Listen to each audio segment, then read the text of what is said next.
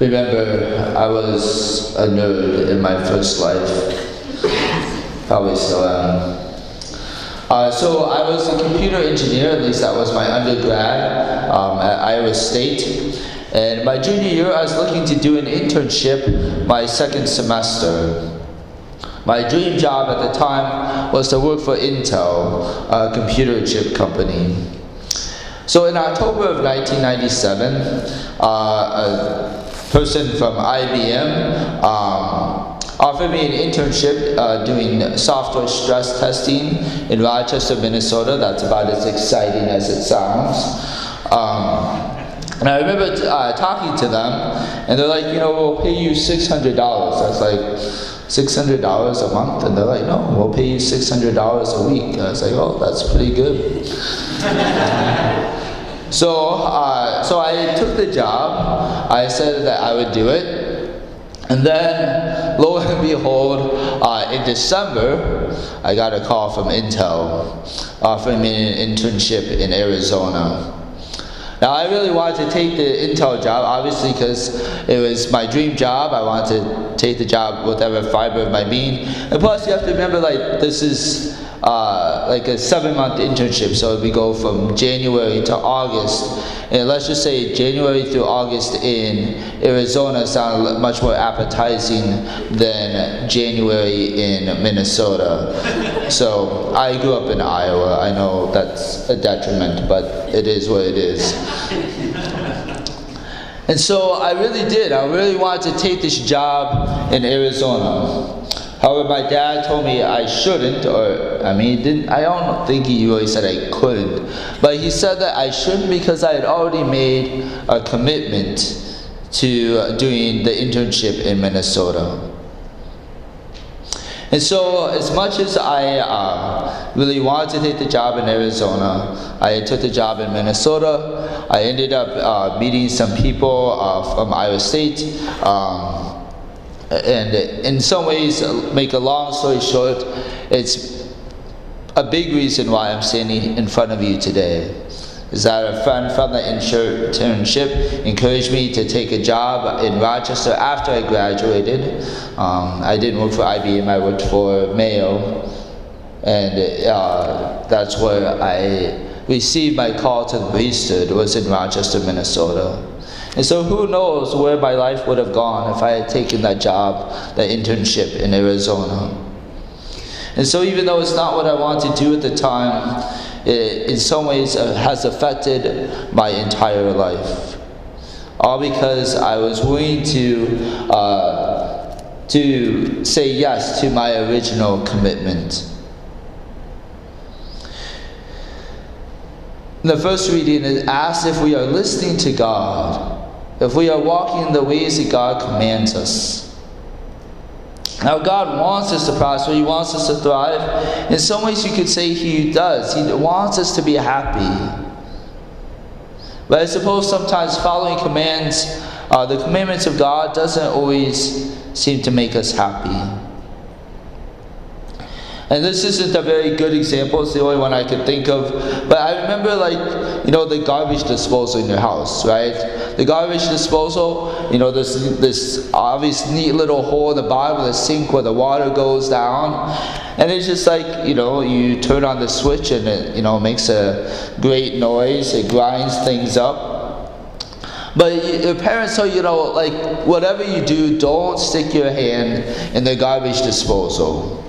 And why do they like, do this? Um, no, if we did stick our hand down the garbage disposal and we, I don't know, lost our fingers or lost our hands, uh, you know, our parents would still love us, right? But life would be harder. We would be maimed. Um, yeah, it'd just be harder to do a lot of things without one hand. In some ways, you know, God is saying the same thing that yes, uh, God will love us. God wants us to be happy. He, you know, no matter what we do, no matter sins that we commit, whatever stupid things we do, like sticking the hands down garbage disposal when it's on, whatever stupid things we do, God still loves us. But He wants us to live a, a good life, a great life, even more than to live an okay life. And so that's why he gives us commands so that we can uh, live life to the full. And not that God isn't going to, like, you know, give us a good life even if we mess up. But maybe sometimes we can mess up in a way that's irreversible.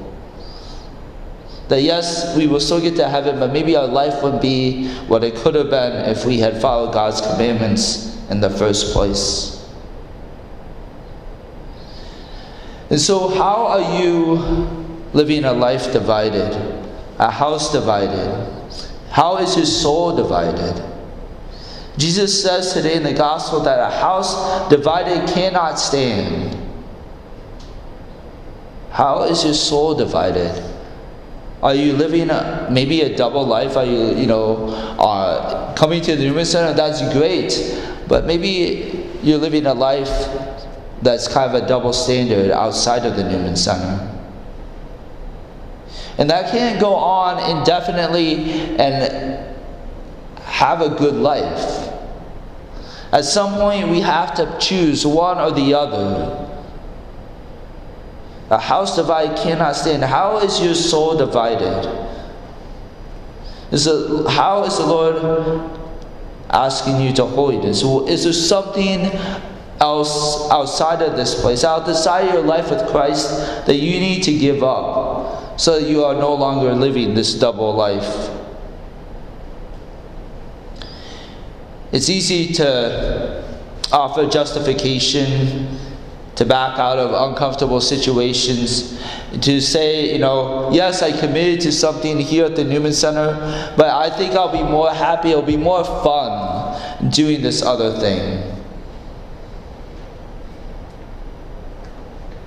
Sometimes I think, yeah, we justify our sins. I was talking to someone earlier about, you know, walking the mean. And so many things in our life, you know, if we do one extreme, that's bad. If we do the other extreme, that's bad. And so the ancient philosophers said that, you know, often the life of virtue is the life of the mean, the middle way. And I would say that's true except for our relationship with Christ. That is the one thing that we can have zeal for, that we can't have too much of. And so, are we on fire for Christ? Do we have zeal for Christ? Is our relationship with Jesus Christ coming first? Do we desire to follow the commands of God? Do we believe that if we follow the commands of God, that it will truly be our best life. Maybe not the most joyful or happy, at least in the moment, but do we believe that following the commands of God will lead to living our best life? And do we have a zeal for that? Do we have a zeal for a relationship with Christ? Because we believe that really is the best life possible. You know, I am, you know, the first, I've said many times that Jesus loves us so no matter what. But sometimes I think we can use that uh, to our detriment. To say that I'm a sinner, but, you know, that's okay, that God will love me anyways. You know, we call that presumption. The idea that we know that God will forgive us, that He has mercy, and so I'm going to go ahead and sin anyways. But what if one of those sins is something that you can't come back from? What if that's like one of those sins is like sticking your hand down a garbage disposal when it's on? That yes, God will love you afterwards, your life will go on, but maybe there's something in that that you can't come back from.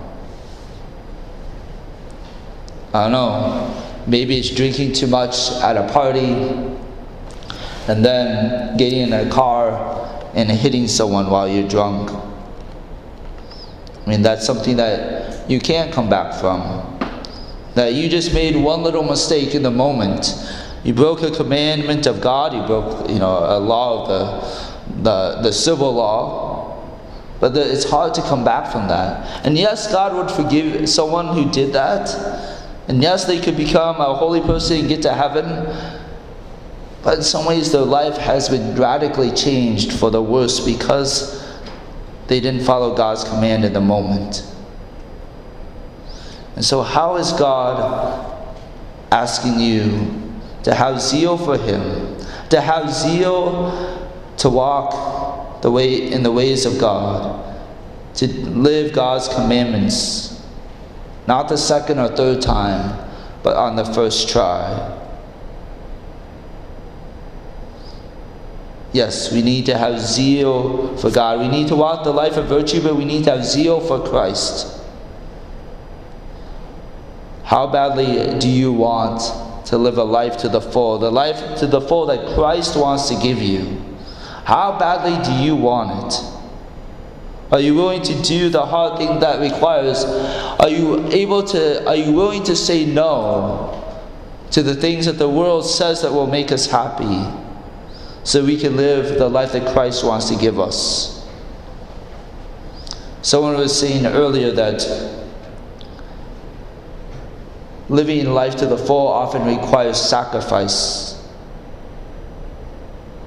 To live a life uh, to the full often requires sacrifice.